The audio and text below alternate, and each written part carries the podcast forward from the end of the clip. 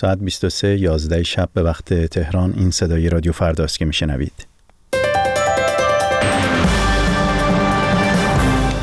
نخست وزیر پیشین بریتانیا از دریافت اطلاعات غلط درباره زرادخانه نظامی صدام حسین عذرخواهی کرد. ایران تایید حکم اعدام یکی از رهبران اپوزیسیون عربستان را نگران کننده خواند. و درگیری ها در شهر تعز یمن دست کم 35 کشته بر جای گذاشت. سلام شنوندگان گرامی شبتون بخیر. شنونده یک بخش خبری کوتاه هستید. تونی بلر نخست وزیر سابق بریتانیا به خاطر دریافت اطلاعات غلط درباره زرادخانه نظامی صدام حسین رئیس جمهوری پیشین عراق عذرخواهی کرد. آقای بلر در گفتگوی اختصاصی با شبکه خبری CNN آمریکا گفت به خاطر اطلاعات نادرستی که دریافت شده عذرخواهی می کند زیرا اگرچه صدام حسین از سلاحهای شیمیایی علیه مردم عراق و دیگران استفاده کرده بود اما این برنامه در سطح و شکلی که آنها فکر می‌کردن وجود نداشته و از این بابت عذرخواهی می کند. آقای بلر در عین حال به طور اصولی از اشغال عراق و سرنگونی حکومت صدام دفاع کرد ولی از اشتباهاتی که در برنامه ریزی و درک این موضوع که بعد از صدام چه خواهد شد عذرخواهی کرد. برخی از مخالفان آقای بلر او را به ارتکاب جنایات جنگی متهم کرده و خواهان محاکمه او هستند.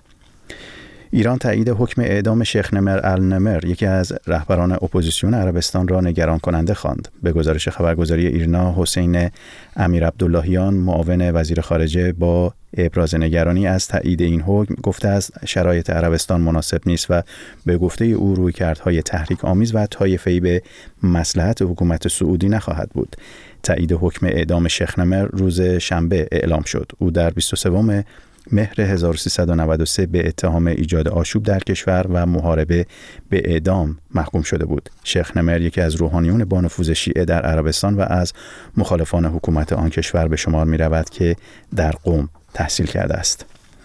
مرزیه افخم سخنگوی وزارت خارجه ایران صدور حکم زندان برای مزفر خزایی مهندس ایرانی آمریکایی را ناعادلانه خواند. مزفر خزایی در اوایل سال گذشته میلادی در حالی که قصد داشت آمریکا را با قطعاتی از موتور پیشرفته ترین هواپیماهای جنگی ترک کند بازداشت شد. دادگاه جمعه گذشته او را به اتهام تلاش برای انتقال اطلاعات و قطعات حساس مربوط به فناوری نظامی آمریکا به ایران به 8 سال و یک ماه زندان محکوم کرد. خبرگزاری رویترز روز جمعه اول آبان گزارش داد که آقای خزایی در دادگاه اتهام خود را پذیرفته و عذرخواهی کرده است. خانم افخم در واکنش خود به این حکم گفته است که شماری از اتباع ایرانی به دلایل به گفته او غیر موجه و اتهام نقض تحریم ها در آمریکا و کشورهای دیگر زندانی هستند و تلاش ها برای آزادی آنها ادامه دارد. زد خورد بین شبه نظامیان حوسی و نیروهای هوادار رئیس جمهوری پیشین یمن و بمباران هوایی در شهر تعز دست کم 35 کشته بر جای گذاشت. به گزارش خبرگزاری های بین المللی کنترل مرکز شهر در دست نیروهای وفادار به عبدالربه منصور هادی رئیس جمهوری این کشور است و اطراف شهر از طرف شبه نظامیان حوسی و نیروهای وابسته به علی عبدالله ساله رئیس جمهوری سابق آن کشور محاصره شده است. تعز با حدود 600 هزار نفر جمعیت سومین شهر بزرگ یمن است و نبرد بین دو طرف برای تصرف کامل آن ادامه دارد. در همین حال سازمان پزشکان بدون مرز از وضعیت نامناسب امدادرسانی و ارائه کمک های پزشکی به ساکنان شهر خبر داده و گفته است از ورود لوازم ضروری پزشکی به تعز جلوگیری شده است. فرماندهی انتظامی استان خوزستان گزارش ها درباره تیراندازی در مراسم آشورا در بهبهان را تکذیب کرد. سید رحمان موسوی معاون اجتماعی فرماندهی انتظامی خوزستان گفته است که در شب آشورا شش نفر در حوالی خیابان شریعتی بهبهان با یکدیگر درگیر شدند و این درگیری در مراسم عزاداری روی نداده است. به گفته او علت درگیری اختلافات قبلی بوده و افراد درگیر در این ماجرا همگی دستگیر شدند. وی گفته است در این درگیری ها از یک قبض سلاح شکاری استفاده شده و پنج تن هم پنج تن زخمی شدند از سوی دیگر خبرگزاری ایرنا به نقل از حسین ملک خدایی فرماندار بهبهان نوشته است که دو هیئت عزاداری به سوی یکدیگر شلیک کردند به گفته آقای ملک خدایی در این حادثه نیز هفت نفر زخمی شدند شنوندگان گرامی این بود چند خبر کوتاه دعوت می‌کنم در ادامه شنونده برنامه هفتگی دات کام از همکارم مهدی احمدی باشید. دات کام دریچه رادیویی به دنیای مجازی. سلام. من مهدی احمدی با برنامه دیگری از سری داتکام با شما هستم. گشت و گذاری رادیویی در دنیای اینترنت و فناوری های جدید.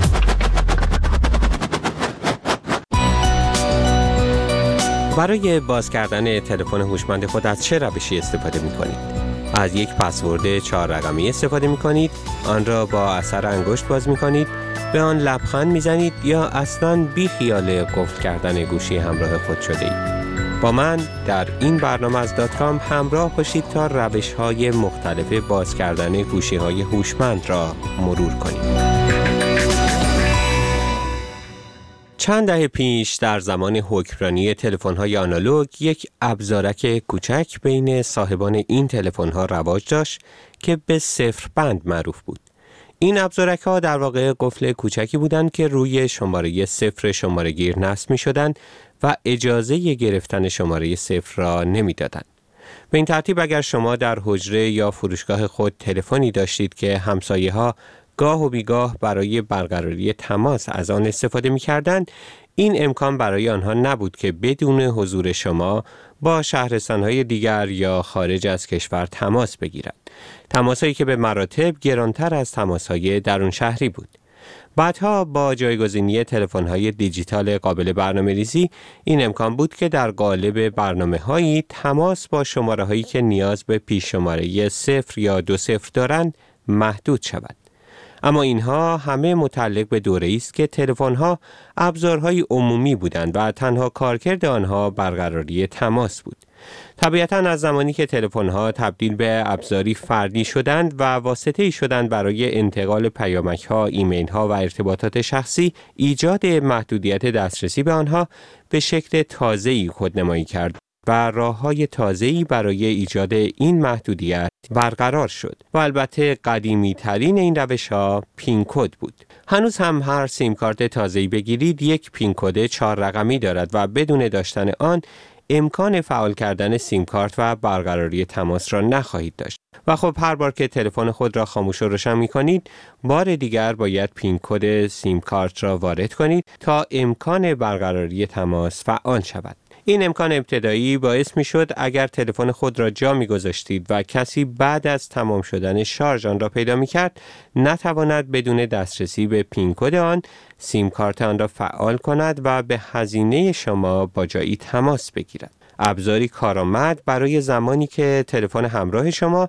بیشتر به کار برقراری تماس می آمد و ارزش محتوایی که در آن بود یا کارهایی که می‌شد با آن انجام داد احتمالا کمتر از ارزش یا هزینه تماسی بود که با آن برقرار می کردید. اما رفته رفته با گسترش کارکرد گوشی های همراه و به میدان آمدن تلفن های هوشمند تلفن شما دیگر ابزاری صرف برای برقراری تماس نبود و خب اهمیت حفظ اطلاعات شخصی باعث شد تولید کنندگان تلفن های هوشمند به راههایی فکر کنند که کاربر بتواند گوشی خود را قفل کند تا هر کس نتواند در هر جا به آن سرک بکشد. اما متداول ترین راه ها برای قفل کردن گوشی های هوشمند کدامند و چه تغییراتی در این روش ها ایجاد شده است؟ تکنولوژی های امروز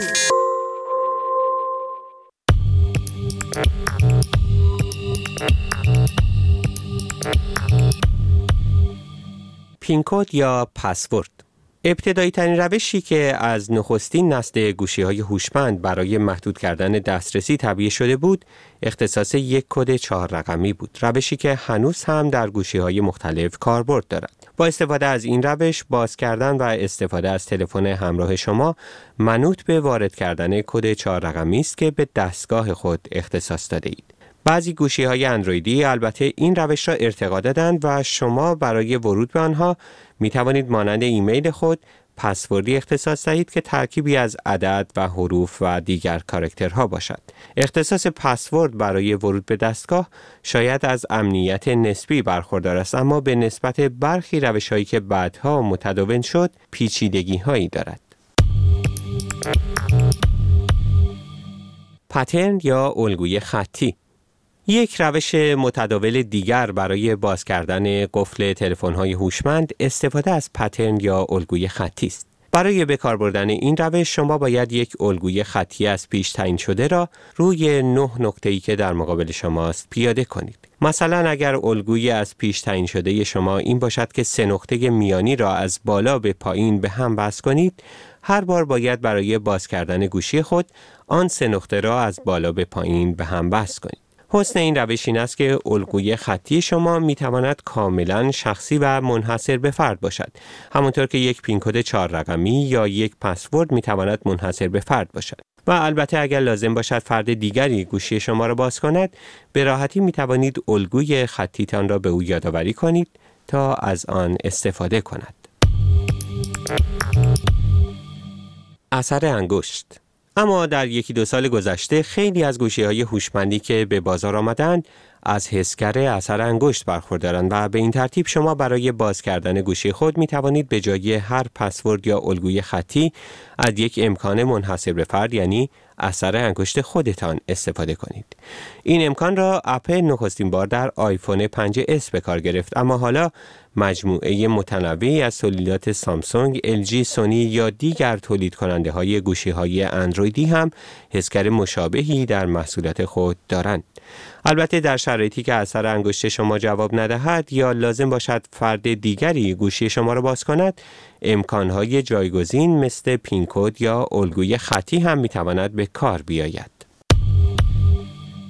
قفل هوشمند و بالاخره مجموعه دیگری از روش های باز کردن تلفن که نیازی به فعالیت مکانیکی مثل وارد کردن کد یا پسورد یا نشان دادن اثر انگشت ندارد در اندروید لالیپاپ تبیه شده که به قفل هوشمند موسوم است. قفل هوشمند ترکیبی از چند امکان مختلف است که فعال کردن هر یک از آنها می تواند گوشی همراه شما را بدون دخالت دست باز کند. یکی از این امکانها به شما اجازه می دهد گوشی خودتان را طوری تنظیم کنید که در مکان یا مکانهای مورد اعتماد قفل نشود. به این ترتیب شما مثلا نشانی خانه یا محل کارتان را به عنوان محل مورد اعتمادتان ثبت می کنید و به محض آنکه وارد محدوده مورد اعتماد خود شدید گوشی شما به طور خودکار از حالت قفل خارج می شود و تا از این محدوده خارج نشوید قفل نخواهد شد.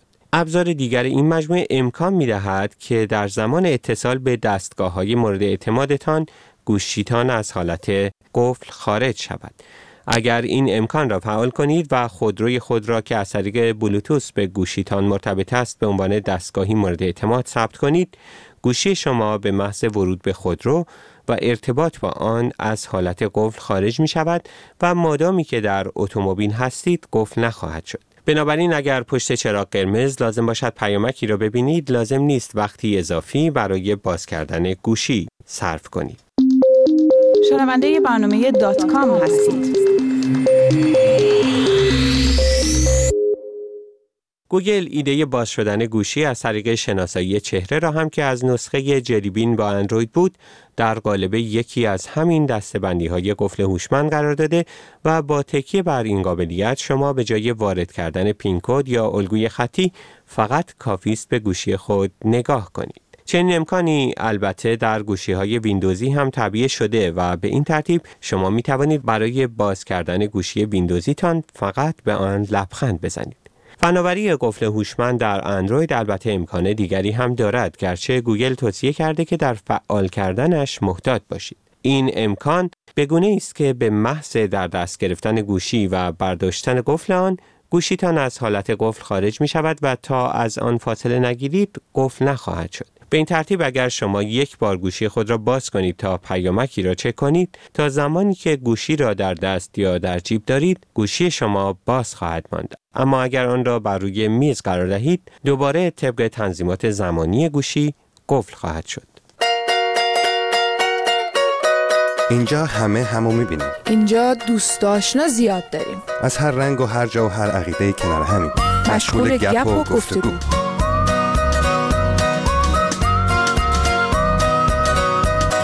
اینجا فیسبوکه. فیسبوک رادیو فردا. facebook.com رادیو فردا. در پایان برنامه دیگری از سری دات کام هستیم. با ما می توانید به نشانی الکترونیکی دات کام at رادیو فردا dot com در تماس باشید.